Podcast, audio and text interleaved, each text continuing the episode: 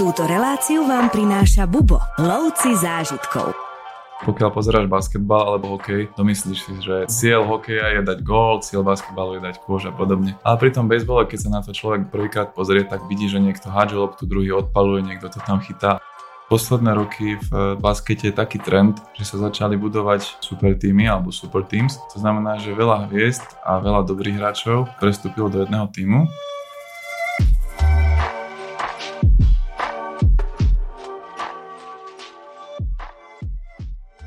Nie je žiadnou novinkou, že my Bubo používame prívlastok lovci zážitkov, no je to samozrejme preto, že sa snažíme krajiny spoznávať do hĺbky, objavovať ich kultúru, históriu, gastronómiu a loviť zážitky zo všetkých možných odvetví. No a jedným z takých odvetví je napríklad aj miestny šport. Pretože existujú krajiny, ktorých športy sú jedinečné a ktoré nikde inde neuvidíte. Môže to byť napríklad japonské sumo, alebo americký futbal, alebo baseball. No a práve o tých amerických športoch sa dneska budeme baviť s mojim hostom a kolegom Erikom Almašim. Čau Erik. Ahoj. Ty sa športom venuješ už naozaj dlho a si nie len teda aktívnym športovcom, ale sleduješ aj pozadie, sleduješ rôzne ligy a športy aj navštevuješ, alebo teda podujatia športové navštevuješ. Kedy začala táto vášeň u teba? Začala približne, keď som mal 10 rokov, takže nejakých 15 rokov dozadu. Vtedy som začal aktívne hrávať basketbal a vtedy som začal viac sledovať aj hlavne teda americké ligy. Najprv to bol ten basketbal, potom to bol samozrejme hokej, keďže napríklad NHL hráva aj veľa Slovákov, americký futbal neskôr, potom aj baseball. Dneska už si s prievodcom našim a sprevádzaš teda hlavne Spojené štáty, takže si sa tam na nejaké aj zápasy dostal a o tom si tiež neskôr povieme, ako sa tam dá dostať alebo čo je potrebné pre to urobiť. Aké zápasy najradšej navštevuješ počas tvojich ciest v Amerike? Tak, keďže som dlhoročne hral basketbal, tak určite ten basketbal. Avšak tá atmosféra je takmer na všetkých športoch mm, úžasná, mm-hmm. jedinečná, takže každý typ športu stojí za návštevu, či už to je americký futbal, hokej alebo baseball. Niektoré tie športy majú aj také pravidlá, ktorým my u nás úplne nerozumieme, ale k tomu všetkému sa dostaneme a jednotlivé športy si trošku aj rozoberieme. Aj tá atmosféra stojí za zmienku, pretože Američania tie zápasy neberú len ako zápasy, ale ako udalosti, ale poďme si možno, že najprv trošku povedať o nejakej histórii toho športu v Amerike, aby sme sa do tejto témy dostali hĺbšie alebo nejakú koreňom. Tak pokiaľ sa bavíme o tých štyroch najväčších športoch v USA a v Kanade, tak sú to baseball, americký futbal, hokej a basketbal. A všetky tieto športy vznikali približne v nejakom 19. storočí. Uh-huh. Najstarší z nich je baseball, ktorý vznikol dokonca ešte v prvej polovici 19. storočia. A ostatné športy vznikali ku koncu, alebo v druhej polovici 19. storočia. Pričom hokej vznikol v Kanade a potom uh-huh. americký futbal a basketbal vznikali v Spojených štátoch amerických. Uh-huh.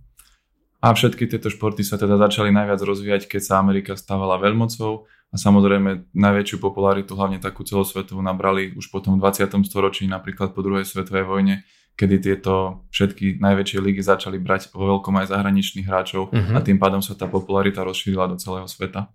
Tak tá NHL je aj u nás populárna, pretože presne ako si povedal, hralo tam a stále hrá množstvo našich talentovaných hráčov ale napríklad taký baseball, o ňom sa u nás vie veľmi málo. Ktorý z týchto športov je tvoj najobľúbenejší aktuálne? Aktuálne basketbal, logicky, keďže som ho hrával, uh-huh. ale keďže som v lete navštívil viacero zápasov baseballu, tak som sa ako keby tak viac ponoril do toho baseballu teraz. Pre mňa taktiež boli tie pravidlá za začiatku veľmi komplikované, tak som sa tomu trošku začal viac venovať. A dalo by sa povedať, že pre mňa je asi teraz ten baseball taký najzaujímavejší. Tým, že sa teraz aj tak jediný hrá, a dá sa to vlastne jediné sledovať, takže pre mňa je to teraz ten baseball. Čiže no to je sezónne, že, sú, že každá liga má nejaké obdobie, kedy sa hrá tá liga? Áno, uh, basketbalové ligy a hokejové ligy, teda NBA a NHL, sa hráva väčšinou od nejakej polky oktobra, pričom playoff začínajú v apríli a vyvrcholia niekedy na začiatku uh-huh. júna. Americký futbal sa začína 1. septembrovú nedelu, myslím, alebo teda na konci leta, uh-huh. na prelome augusta septembra a tá liga vlastne vyvrcholí Super Bowlom, čo je teda vlastne finále NFL, Národnej futbalovej ligy a to sa hráva niekedy na začiatku februára, čo je jedna z udalostí, ktorá má najviac divákov na svete. A práve baseball je ako jediný z týchto štyroch hlavných športov, ktorý sa hráva v lete. Tá liga sa začína niekedy v marci, apríli a končí vlastne niekedy v oktobri. Ja nie som až taký športový fanúšik, sa priznám, ale teda typujem, že je to kvôli tomu, že americký futbal a baseball sa hrajú vonku na trávnikoch, zatiaľ čo NBA a hokej sú teda v krytých halách, takže preto asi tá, tie sezóny. Dobre typujem? Presne tak, ale napríklad e, americký futbal, keďže sa hráva aj v tých zimných mesiacoch, napríklad v decembri, v januári, môže sa stať, že keď uvidíš nejaké zábery zo zápasov z minulosti, uvidíš, že sa tam hrávalo aj na snehu a podobne. Aha. E, ten šport to umožňuje celkom, pričom taký baseball to veľmi neumožňuje, pretože tam sa hádže tá lopta a proste na to musia byť nejaké teda optimálne podmienky mm-hmm. A tie sú práve v lete alebo na jar, kedy tak nefúka, nie sú také zrážky a podobne, takže preto sa hráva hlavne v lete. Čiže historicky je baseball najstarším športom. Ono aj z tých filmov amerických poznáme nejako otec so synom od malička si to hádže tú loptičku na tom dvore a a proste je to naozaj, že tie decka to sprevádza od začiatku. Vieš niečo aj o nejakom zázemí športovom? Tie americké školy poskytujú tým deckám obrovské zázemie, či už je to v rámci hudby alebo športu. Stretol si sa na svojich cestách aj s niečím takým, že napríklad keď som tam bol, tak som často videl školy, ako trénujú vonku alebo niečo podobné. Dá sa to vidieť na našich zájazdoch? Dá sa to vidieť. Začal by som tým, čo si spomínal, že tie deti vlastne od malička hrávajú nejaké tie športy vždy a presne ako si spomenul, to je taký ten typický americký príklad, že otec si so synom hádže tú loptičku ja. proste. A je to hlavne preto, lebo ten baseball je napríklad veľmi mm, jednoduchý na načine. Naozaj stačí človeku loptička, rukavica a vlastne môže si hádať s kým chce. Ale taktiež aj basketbal stačí lopta a človek ide na ihrisko, zahádže si a podobne. A ako vravíš, to zázemie v tých školách je v porovnaní so Slovenskom naozaj úžasné, pretože sa naozaj vo veľkom venujú tomu športu a kladú tomu veľkú váhu.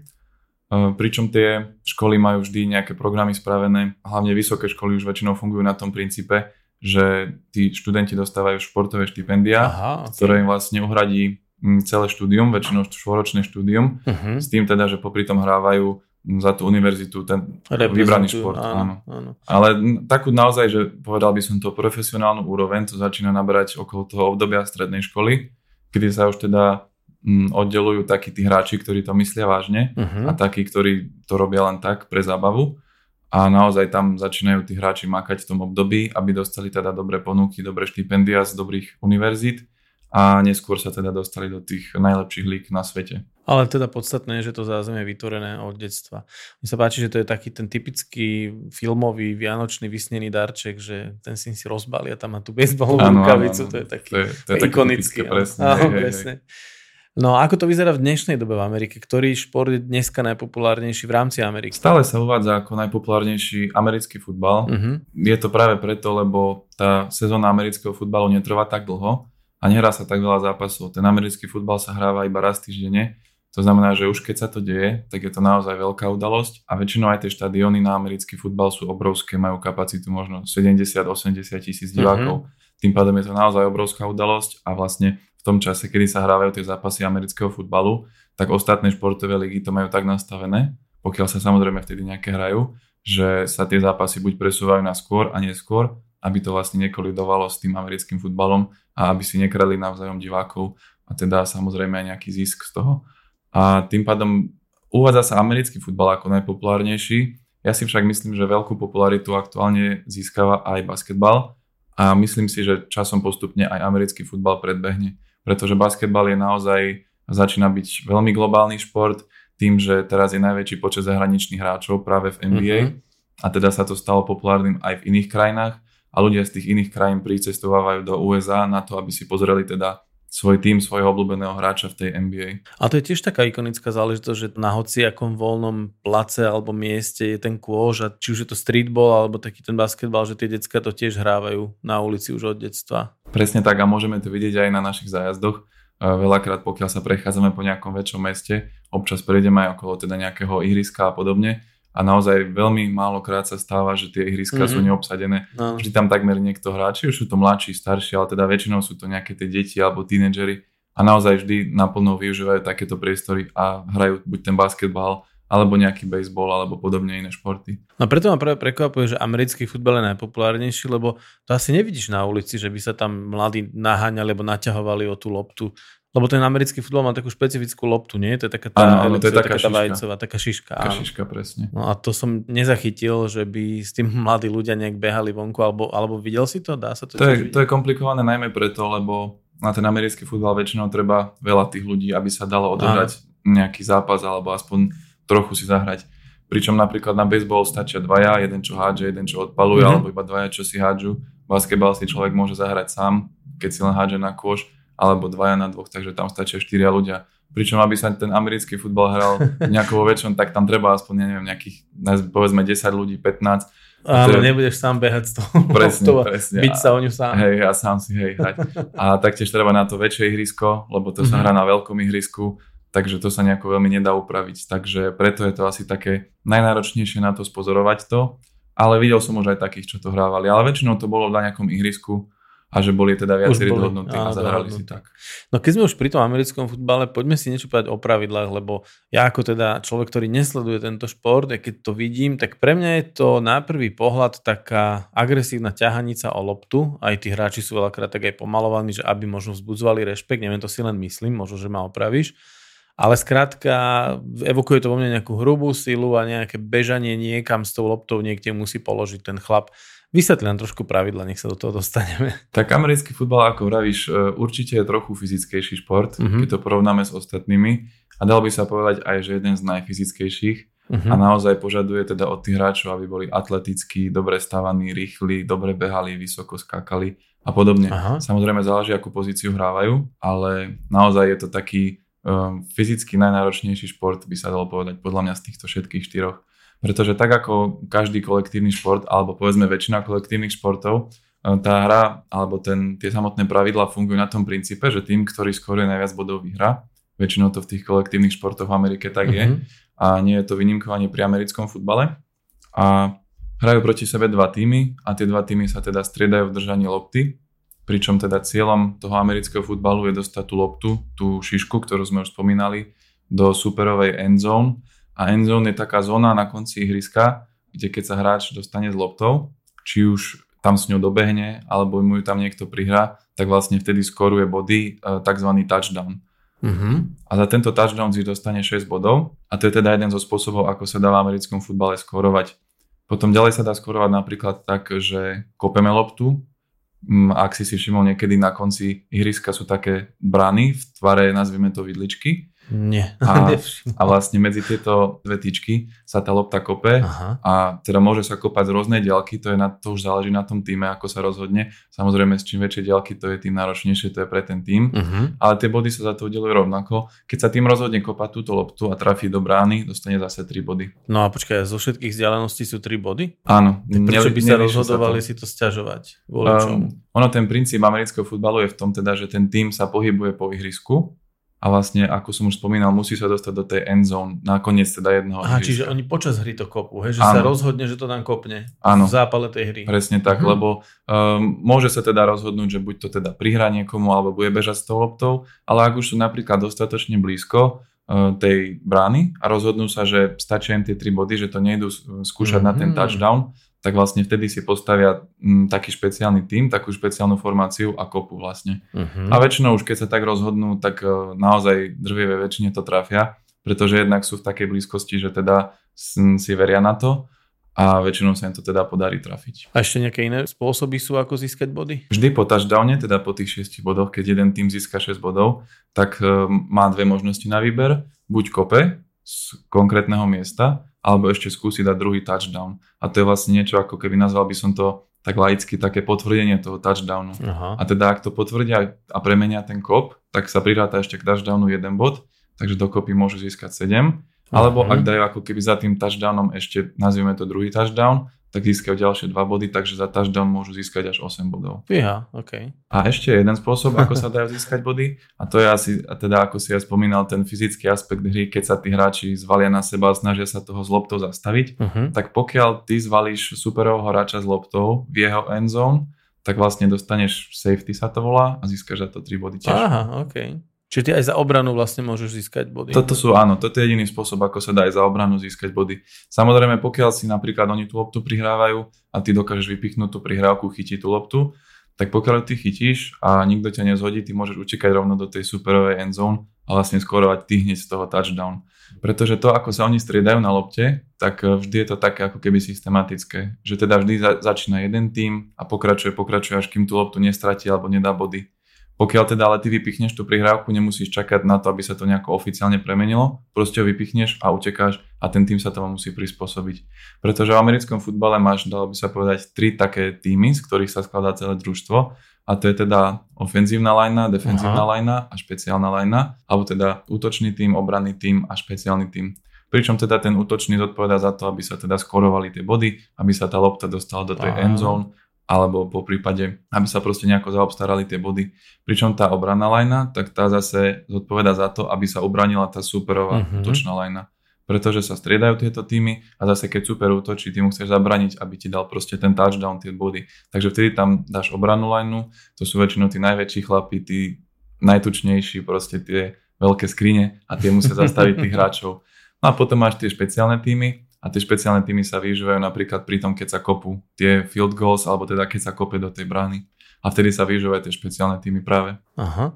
A ako dlho sa hrá takýto zápas amerického futbalu? Hrá sa 4x15 minút, ale je to hrubý čas, to znamená, že tá akcia vlastne sa deje, nie je to taký úplne hrubý čas, ako poznáme napríklad z európskeho futbalu, ale E, tá hra a tá samotná akcia trvá relatívne krátko na to, že celý zápas trvá 60 minút. Takže naozaj iba taký, ne, nechcem to nazvať zlomok, ale relatívne malá časť tých celých 60 minút sa naozaj deje taká nejaká akcia na tom ihrisku. Čiže beží 15 minút a ak teda nezastavuje sa, keď sa treba padne touchdown, tak sa nezastaví čas, ale čas beží a ide sa ďalej. Niekedy sa zastaví, zrovna pri touchdowne sa zastaví, Aha. ale pri takých menších prerušeniach sa nezastavuje a teda pokračuje sa ďalej. A, okay. Alebo ako si si, ak si si niekedy všimol, ak si pozeral hru, americký futbal, tak eh, kým si oni vyhodia tú loptu a vlastne ten quarterback, ten najdôležitejší hráč sa rozhoduje, čo s ňou spraví, tak eh, kým tam teda oni stoja a on si ju prehodí pomedzi tie nohy na toho quarterbacka dozadu, tak to tiež trvá pár sekúnd. Možno je to 5-10 sekúnd, mm-hmm. hej, možno aj menej. Ale keď sa to v tom zápase stane 100 krát a nakopí sa ti to po 5-10 sekúnd, tak zrazu ti to strašne veľký čas strhne z tých 60 minút a vlastne vtedy sa nič nedieje, žiadna akcia. Takže preto tvrdím, že trvá ten zápas síce 60 minút, ale veľká časť toho sa, dalo by sa povedať, nič nerobí. Uh-huh. No a hráči sa striedajú alebo hrajú celých 60 minút tí istí? Ako som spomínal, striedajú sa teda tie útočné a obranné týmy a práve vtedy sa tí hráči striedajú. I aj, že podľa toho, aká mm, stratégia sa ide hrať, podľa toho ten tým nastúpi? Presne ja tak. som myslel, že ten aktuálny tým, ktorý na ihrisku je, je rozdelený na rôzne skupiny. Nie, nie, tie, tie skupinky sa striedajú a vlastne keď ideme brániť, vybehne obranný tým. Aha, keď útočíme, vybehne útočný. Ucelené tri týmy a Presne hrá tak. ten podľa toho, akú taktiku sme práve zvolili. Presne tak. Á, Takže keď rozumiem. útočíme, dáme tam útočný tým, lebo samozrejme tam sú najrýchlejší bežci, Aha, tam je najlepší quarterback, čo dokáže najlepšie prihrať a podobne. A zase keď bránime, tak tam dáme ten obranný tým, aby sme vlastne dokázali zabraniť tomu superovi skorovať. A kedy sa musíš rozhodnúť? Treba, keď vidíš, že super dal útočný tým, to je automatické. Nie, to je automatické. to je samozrejme okay. ten, ten nejaký priebeh hry a vlastne podľa toho sa tie týmy striedajú. OK. Možno ešte by bolo dobré spomenúť, e, pretože v Amerike existuje aj rugby a veľa ľudí si to pletie, že vlastne to sú dva rôzne športy. Rugby a americký futbal nie je to isté, tak ešte možno len tak povedz nejaké základné rozdiely, aby... Áno, ako spomínaš, teda nie je to to isté a vlastne americký futbal vznikol takým spojením niektorých aspektov z rugby a európskeho futbalu. Tým, ako som spomínal, teda, že sa v americkom futbale aj kopú tie, nazvime to, góly a podobne. Mm-hmm. A teda rozdiel je teda aj v tom, že v americkom futbale sa aj kope takto vo veľkom a rozdiel je aj v tom, že ihrisko má iný tvar, taktiež to vybavenie hráčov v tom americkom futbale sú oveľa viac chránení a krytí. Uh-huh. Majú teda aj helmy napríklad, pričom pri rugby nemajú. A trošku sa to líši v nejakých tých základných pravidlách ale v princípe ten základ tej hry sa prebral práve z rugby, čo sa využíva v tom americkom futbale. Pričom to rugby by som povedal, že je možno populárnejšie ešte aj v iných krajinách ako napríklad Austrália, Nový Zéland, po prípade Británia, Írsko a v týchto krajinách. A tam je to stále populárnejšie, by som povedal, ako v USA, pričom v USA práve dominuje ten mm-hmm. americký futbal, mm-hmm. keďže to je vlastne ich hra, oni si to pomenovali americký futbal. Áno. Ja som chcel, aby sme si povedali, tieto rozdiely. Dobre, môžeme ísť ku ďalšiemu športu, ktorý je pre našinca trošku možno komplikovaný a to je baseball. Ty si si baseball teraz oblúbil, ako si sám povedal. Tak uh, skús tiež do toho vniesť troška svetla. Jeden hádže, druhý odpaluje, potom niekto niekam beží, potom nebeží a, a jeden tam vzadu chytá. Tak skús to tiež trošku objasniť, o čo tam ide v tomto športe. Tak pokiaľ sa bavíme o náročnosti pravidel, tak podľa mňa baseball je pre našinca taký najnáročnejší, keďže je to naozaj šport, ktorý sledujeme najmenej ale teda pre veľa ľudí sú tie pravidlá proste neznáme a nevedia, o čo tam ide. A ja som bol taktiež jeden z týchto ľudí, až teda kým som tie zápasy nenavštívil. Keď som prvýkrát navštívil bezbalový zápas, sám som veľa o tom bezbale nevedel.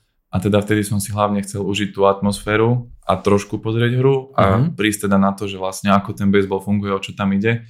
A čo sa mi aj teda celkom podarilo, ale potom som si samozrejme musel trošku tie pravidla doštudovať, aby som tomu viac a viac rozumel, keďže ten šport samotný je niečo úplne iné, ako my poznáme. To je to, prepáč, že skačem do reči, ale to je to, že na niektoré športy, keď sa pozeráš, tak ich ako keby aj pochopíš počas tej hry, ale ja už som párkrát dal šancu baseballu, že som si to pozrel a nemôžem povedať, že by som sa úplne zorientoval behom pár minút, že je to také, že naozaj to chce dlhší, dlhšie možno aj štúdium tých pravidel. Presne tak, ako hovoríš, to je ten problém, že pokiaľ pozeráš basketbal alebo hokej, domyslíš si, že áno, cieľ hokeja je dať gól, cieľ basketbalu je dať kôž a áno, podobne. Áno. Ale pri tom bejsbole, keď sa na to človek prvýkrát pozrie, tak vlastne áno, ako si spomínal, vidí, že niekto hádže loptu, druhý odpaluje, niekto to tam chytá a tak, ale nerozumieš vlastne, ako sa skorujú body a áno. podobne.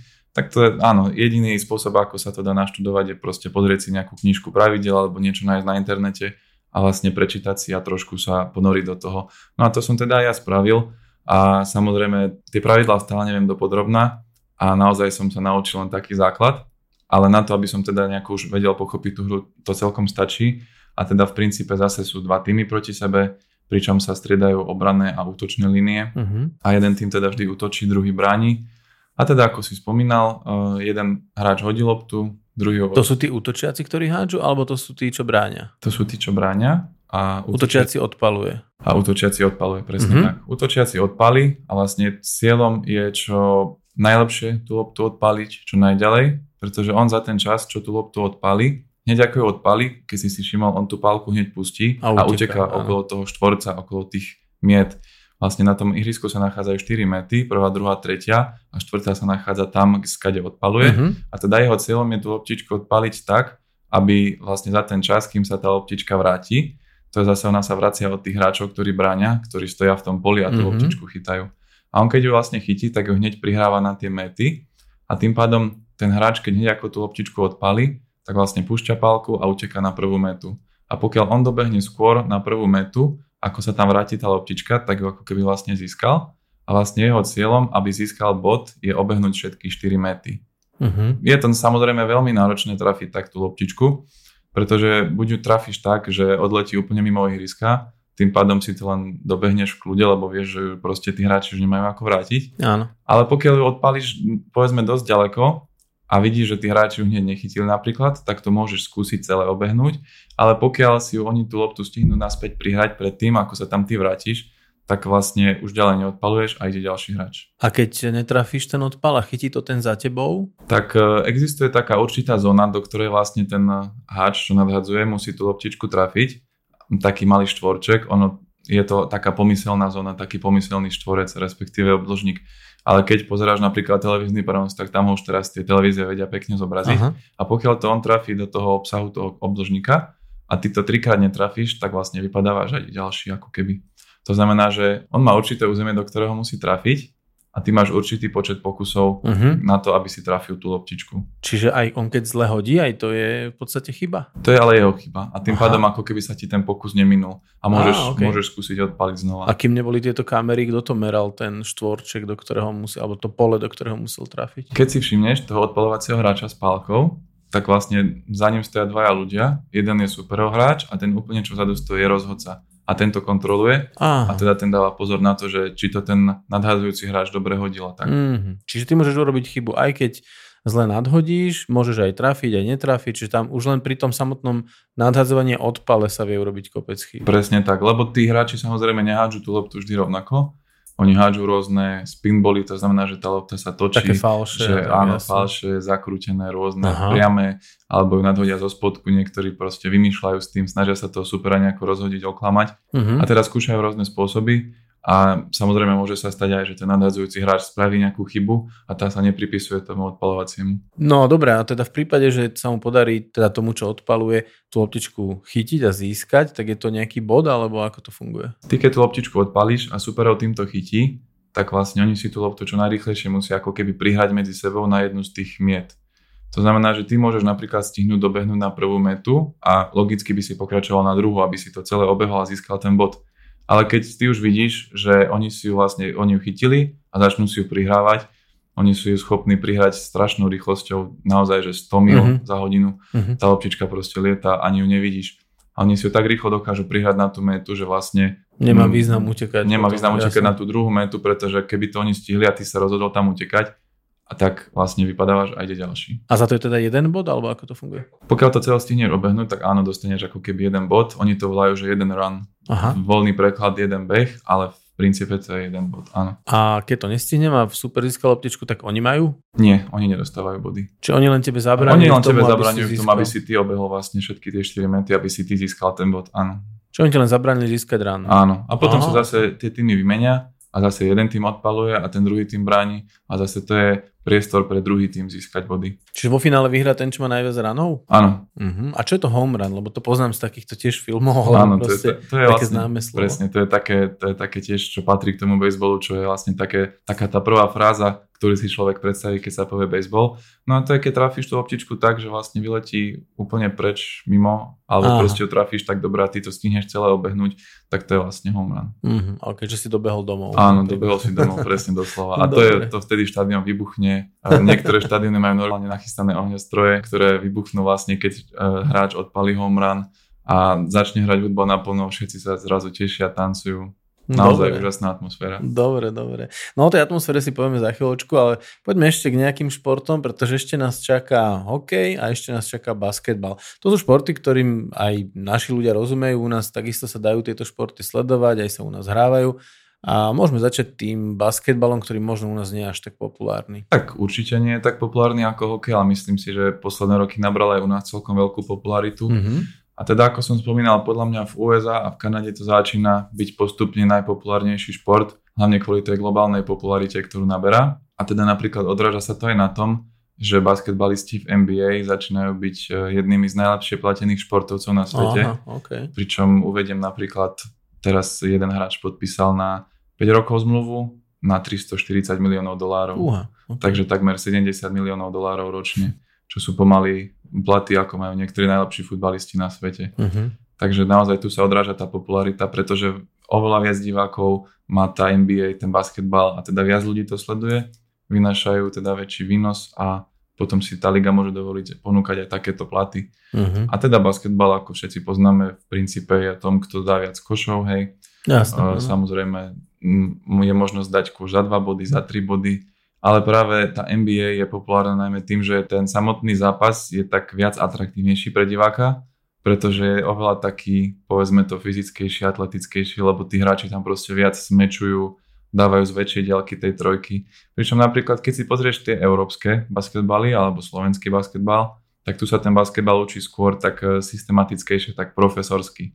Že sa mhm. viac dbá na ten systém, na tie rôzne vlastne signály, ktoré sa využívajú počas tej hry a tam v tej Amerike, um, začína to už okolo tej základnej strednej školy, sa vlastne strašne sústredia na to, na jednotlivé schopnosti toho hráča, na tu proste, na ten individuálny výkon, uh-huh. na to, aby on vedel predriblovať cez druhého a potom, aby vedel si streliť z toho daťku, už zasmečovať a podobne. No a tá liga je atraktívna teda práve preto, lebo ako som spomínal, je tam veľmi veľa dobrých atletov proste, ktorí to strašne dobre dokážu smečovať napríklad Um, je tam veľa dobrých strelcov, ktorí to dávajú proste zo strašne veľkej ďalky a podobne. Tým, tým sa práve líši tá americká a kanadská NBA od ostatných basketbalových líg vo svete. A čiže tie osobnosti, jednotlivé osobnosti robia ten šport populárnym. Určite, určite. Napríklad... A je to takto napríklad, prepáč, aj v bejsbole a treba aj v tom americkom futbale, že sú tam tiež osobnosti, alebo sú to skôr týmy? Má tiež jednotlivé šancu nejak vytrčať z toho týmu? Podľa mňa pri bejsbole je to relatívne náročné, ale určite sú aj tam osobnosti. Napríklad taká najväčšia teraz posledné mesiace by som povedal je taký Japonec, Shohei Ohtani a vlastne on je relatívne mladý stále, uh-huh. stále hrá a teda označuje sa už teraz akože za jedného z najlepších histórie. Okay. Takže napríklad to je také známe meno, ale tak v minulosti to boli dávno, dávno to bol napríklad Babe Ruth alebo Derek Jeter, to bolo relatívne nedávno. Takže určite sú aj tam osobnosti, ale nie ich podľa mňa tak veľa. Najjednoduchšie je podľa mňa vynikať takto a vytrčať v basketbale. Uh-huh. Pretože tam dokáže ten hráč dať napríklad 50 bodov a hneď si dá vynika proste od ostatných. Á, Lebo každý, nejako- každý z týmu dal 10, on dal 50. Jasné. Takže automaticky je proste to, Hviezdou. tá, áno, všetci sa vlastne upriemia na neho.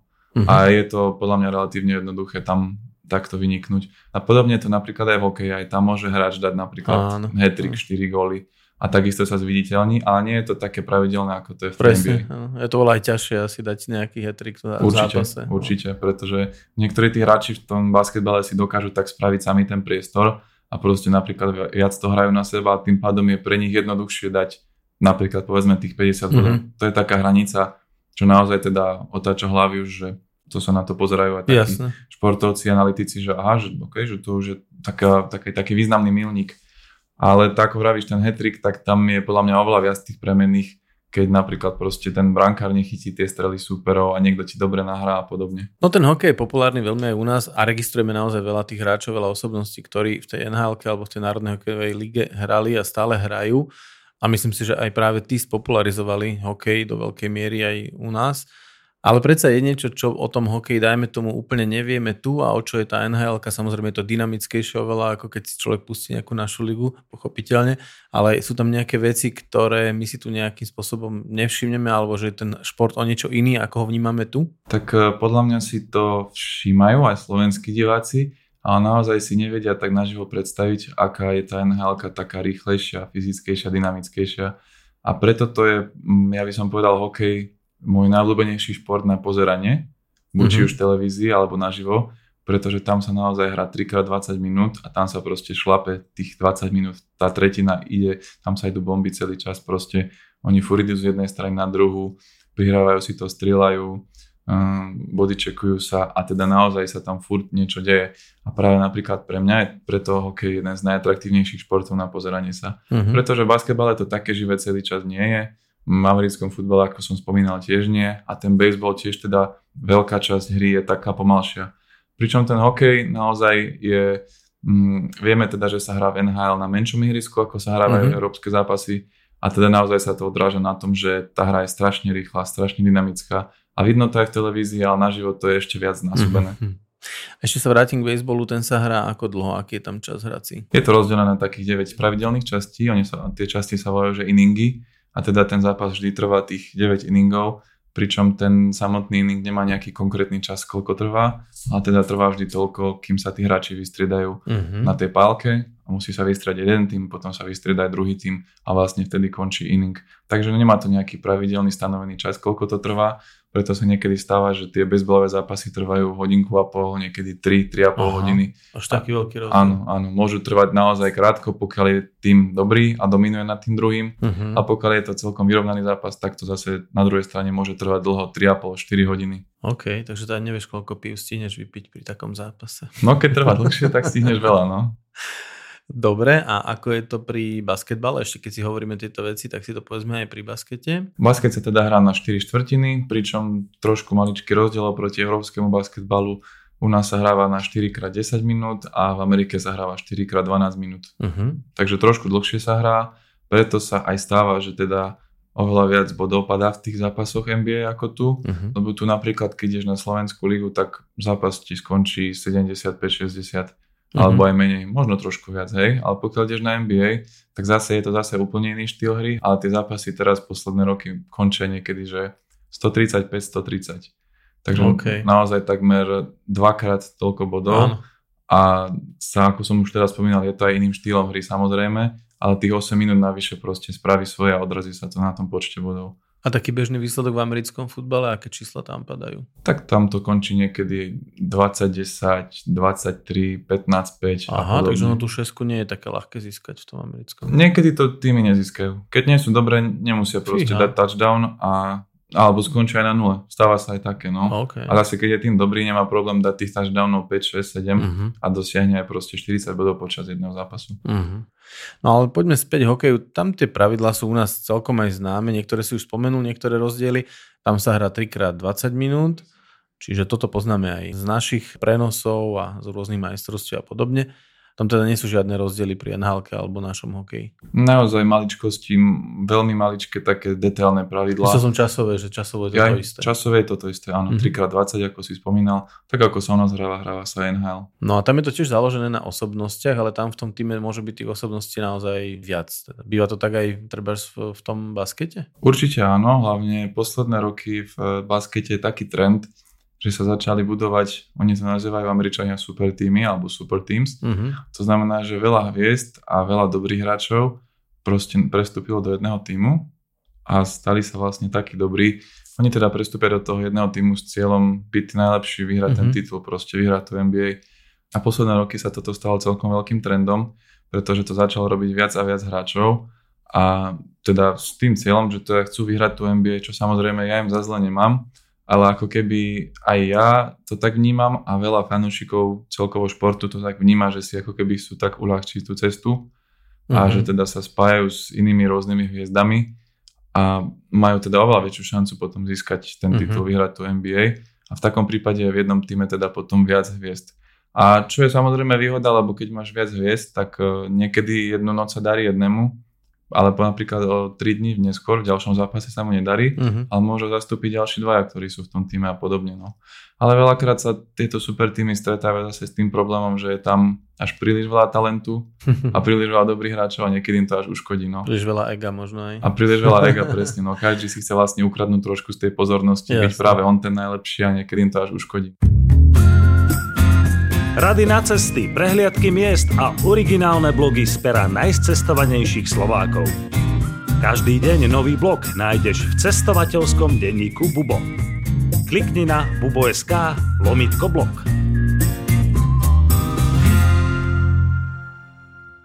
Skôr si povieme, ako sa na takéto zápasy dá dostať, lebo určite posluchačov aj zaujíma, že či takéto veci môžu navštíviť. Povedzme si ešte o tých zápasoch ako takých, že ako vyzerá tá atmosféra, pretože už sme na začiatku naznačili, že ono to veľakrát tí Američania neberú iba ako samotný zápas, ale ako takú udalosť, treba z nedelnú, hej, že to považujú za takú príležitosť aj treba sa spostretať, vyťahnuť nejaké grily a tak ďalej. Tak skús nám opísať atmosféru na jednotlivých hrách alebo jednotlivých zápasoch. Tak e, určite najlepšia atmosféra je podľa mňa na takom americkom futbale, Uh-huh. pretože ako som spomínal, tých zápasov sa tak veľa nehrá, hrávajú sa vždy iba v nedelu. To znamená, že väčšina ľudí má voľno, nie sú v práci a v nedelu si pogrilujú na záhrade, najedia sa, napijú sa a pozrú si v telke zápas. To je v tom prípade, že nejdú na zápas. Pokiaľ ale idú na zápas, niektorí dokonca aj nechodia priamo na zápas, iba idú napríklad na parkovisko a presne tam z veľký dodávok To presne myslel. no. vyťahnú nejaký grill, zavolajú všetkých naokolo, grillujú si tam, rozprávajú sa tam, o, otvoria si nejaké pivko k tomu a väčšinou pred týmito štadiónmi mávajú aj také veľké obrazovky, kde vlastne môžu zápasy sledovať Mhm. aj ľudia, ktorí nie sú dnu na štadióne Uh-huh. a práve oni to takto využívajú.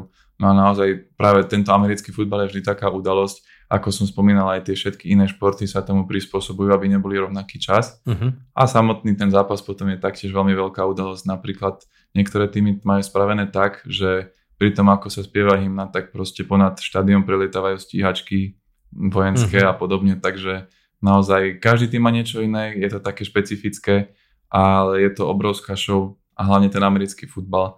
Aj baseball je veľká show, k- keď si napríklad všimneš a niekedy si pozrieš, všetky baseballové zápasy sa začínajú vždy napríklad 19.07 Aha. že 7 minútu a tých 7 minút tam je vyhradených práve preto, lebo on by sa akože oficiálne mal začať o tej 7, ale tých 7 minút trvá, kým sa zaspieva hymna, tam sa potom robí taký ten prvý nadhod, ktorý väčšinou robí nejaká celebrita, Aha, ktorá sa ok. nachádza na tom štadióne. Jasne. Bude to nejaká speváčka, herec, politik a podobne. A oni to väčšinou tak uh, oslavne akože nadhodia, tam to niekto chytí, zatlieska sa a podobne. Uh-huh. Potom sú tam väčšinou nejakí veteráni alebo policajti, ktorým sa potom vždy vzdáva hold, Uh-huh. teda sa im ďakuje za to, že slúžili v armáde alebo teda u policajtov a podobne. A teda je to taká menšia ceremonia a vždy to trvá približne tých 7 minút, preto napríklad pri basebole sa tie hry začínajú vždy Uh-huh. o nejakej hodine a 7 minúte. okay. A určite je to veľká show aj pri basketbale, pretože tam sa tá hra veľakrát prerušuje, veľa timeoutov sa berie a počas týchto timeoutov samozrejme roztlieskavačky, to tak k tomu patrí hlavne k týmto vnútorným športom, čo sa hrávajú v hale. a potom sa buď hádžu trička, vystrelujú sa napríklad z tých kanónov, Mhm. alebo chodia moderátori pomedzi ľudí a pýtajú sa ich Mhm. rôzne hádanky, alebo dajú im, že doplň slova pesničky a podobne. Mhm. A pokiaľ teda vždy povedia správne alebo uhádnu, odmenia ich buď nejakými lístkami na ďalší zápas, tričkom, uh, poukazom na pivo, jedlo a podobne. Takže basketbal je tiež veľká show a toto isté sa vlastne deje aj pri hokeji, čo sa deje pri basketbale. Mhm. Taktiež roztýskavačky, uh, väčšinou sa tam spieva, alebo ľudí berie kamera a majú tie rôzne to kiss cams, že sa musia poboskať pred kamerou alebo zaspievať niečo alebo podobne. Takže ja by som povedal asi, že najväčšia show je určite americký futbal, ale nezaostávajú pritom ani tie iné ligy. Mhm. No ešte predsa len predtým, ako si povieme, ako sa na tieto zápasy dostať, mi napadá ešte, predsa len spomeňme ešte nejaké športy, pretože tých populárnych športov v USA a na celom svete samozrejme veľa, ale napríklad sám viem, že Formula 1 teraz dosť expanduje na americký trh, tak ešte povedz nejaké ďalšie športy, ktoré možno nepatria do tejto štvorky, alebo nepatria medzi veľmi populárne, ale stále majú svoje publikum a dajú sa navštíviť počas našich ciest. Ako spomínaš, Formula 1 je teda obrovský ťahuň posledné roky, najmä posledné možno 2-3 roky. Vždy sa Formula 1 jazdila v Amerike, na posledné roky to bývalo hlavne v Texase na okruhu Circuit of the Americas Mhm. a to bola vždy taká stálica, veľká cena Ameriky a podobne. Ale teraz uh, myslím, že pred rokom alebo rok a pol dozadu vystavali nový okruh v Miami a vlastne Mhm. jazdí sa už aj veľká cena v Miami, ktorá vlastne získala také stabilné miesto v rámci kalendára a tento rok Tento rok nás čaká veľká tento rok nás čaká áno. taká veľká pompezná udalosť a to je veľká cena Las Vegas, kedy sa bude jazdiť priamo na stripe, teda tej hlavnej ulici, najväčšej ulici v Las Vegas. Samozrejme nielen na nej, spraví sa tam taký okruh, ale teda bude sa to konať priamo v tom centre Las Vegas, v tom centre diania, medzi všetkými tými hotelmi, kasinami a podobne. Takže to už vlastne bude tento rok tretia veľká cena, ktorá sa bude konať Mhm. v Amerike. Pričom nemyslím si, že nejaká iná krajina má tri veľké ceny, ak sa nemýlim. Nie, žiadna Myslím, že, určite nie. myslím, že žiadna nemá, takže to len zobrazuje to, ako sa Formula 1 stáva veľmi populárnou v rámci USA. Tak ten trh je tam obrovský, to zase treba povedať, že je tam priestor preto, aby tá formula expandovala. A samozrejme, kde je priestor pre zisk, tak prečo nie. No. Ale mne sa páči taká zaujímavosť k tej veľkej cene Las Vegas. Čítal, že majiteľe podnikov dostali ponuku od FIA, od teda organizácie, ktorá zastrešuje Formulu 1, že buď zaplatia nejaký poplatok, Týka sa to podnikov, z ktorých výkladov alebo z ktorých okien je vidieť priamo na tú trať, že buď zaplatia poplatok, alebo im zabednia tie okná, aby ich hostia nevideli na tú trať. Takže to je také zaujím- zaujímavá situácia, keď ťa postavia do niečoho, že buď zaplať, alebo ti proste zakrieme výhľad. Takže No, to je to veľký biznis. je obrovský samozrejme, autorské práva, špecifický biznis, ale sám som na to zvedavý a teda som tiež vo Vegas bol, však sprevádzal som tie isté zájazdy, ktoré sprevádzaš aj teraz ty. A aj keď musím povedať, že to pozlátko toho Vegas ma možno až tak neberie, ale na túto veľkú cenu sa veľmi teším. Ja rovnako. Som zvedavý, ako to dopadne.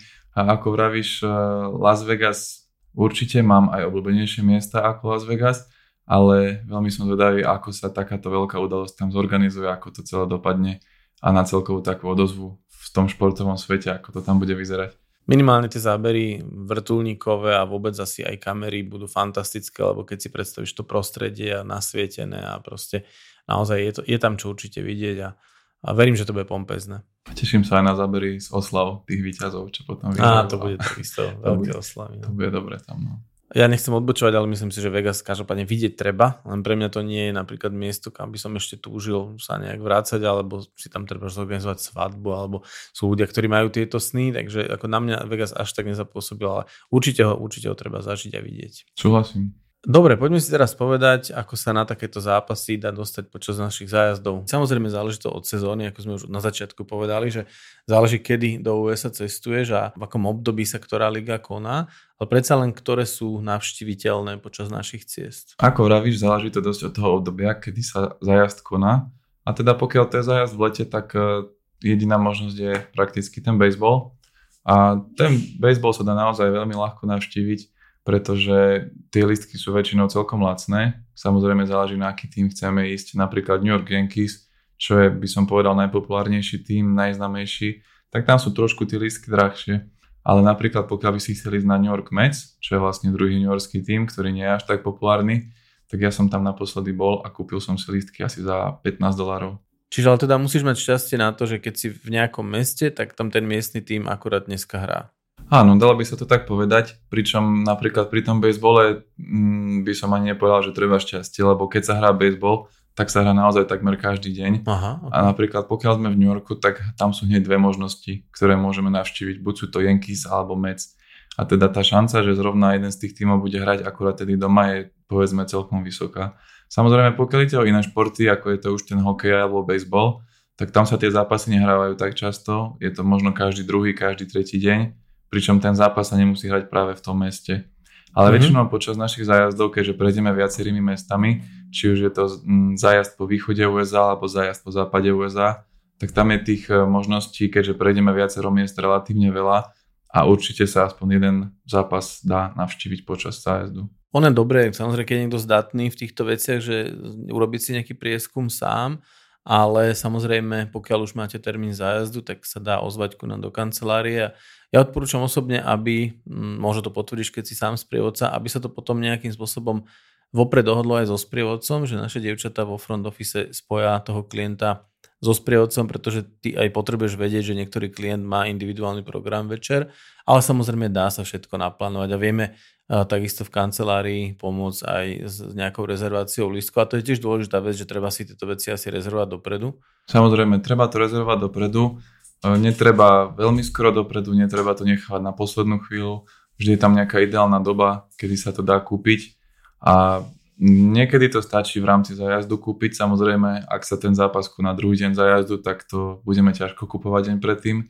Ale pokiaľ je ten zápas niekedy ku koncu zájazdu, a kúpi sa to na začiatku zájazdu, väčšinou to postačuje. No a máš aj ty nejaké typy, kde sa tieto lístky treba dajú kúpiť? Je to tak, že každý tento šport má svoju stránku, kde sa dá na to lísto kúpiť, alebo je nejaká globálna web stránka, kde si vieš kúpiť vstupenky, ako to funguje? Väčšinou tie jednotlivé web stránky týmov odkazujú na rôznych predajcov, napríklad taký najväčší je určite v rámci USA aj Kanady Ticketmaster a uh-huh. vlastne aj keď má stránka odkaz na lístky, tak keď si to človek rozklikne, väčšinou ho to odkáže na tohto Ticketmastera. A to je vlastne taký oficiálny portál, niečo ako u nás Ticket Portal alebo Ticket Live, kde sa vlastne dajú kúpiť mm-hmm. tieto lístky na tie rôzne športové podujatia. Pričom to funguje aj na ten spôsob, že sa dajú kúpiť lístky nové, alebo keď si niekto kúpil lístky, vedel, že na zápas nepôjde znova, ich cez ten Ticketmaster vrátil, predal a dajú sa kúpiť už ako keby z eh, druhej ruky, nazvime to, mm-hmm. ale stále sú teda oficiálne, vždy fungujú mm-hmm. a tak, len sú trošku lacnejšie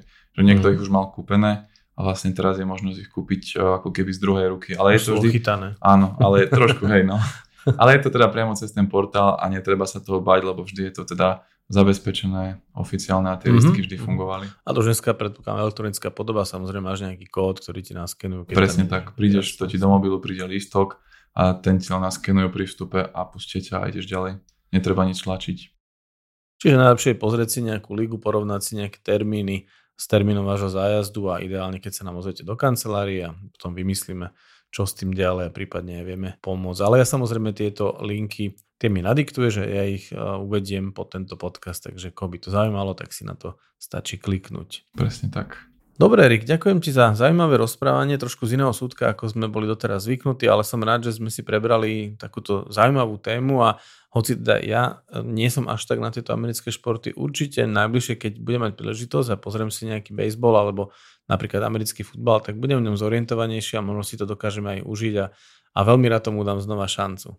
Ďakujem, že som ti dokázal takto vysvetliť trošku aj z jednej, aj z druhej hry. A takisto verím, že som to vysvetlil trochu aj poslucháčom a keď budú mať možnosť nejaký z týchto zápasov navštíviť naživo, takže to aj využijú, pretože naozaj to stojí za to. Ja si myslím, že si do toho vniesol celkom dosť svetla, minimálne teda mne a, a na budúce nejaký zápas budem pozerať úplne s inými očami a inou optikou. Ešte raz ti ďakujem, všetko dobré na tvojich cestách a na budúce si môžeme rozobrať zase nejakú inú tému, ktorá ťa baví, zaujíma. Všetko dobré, ďakujem. Ďakujem aj ja.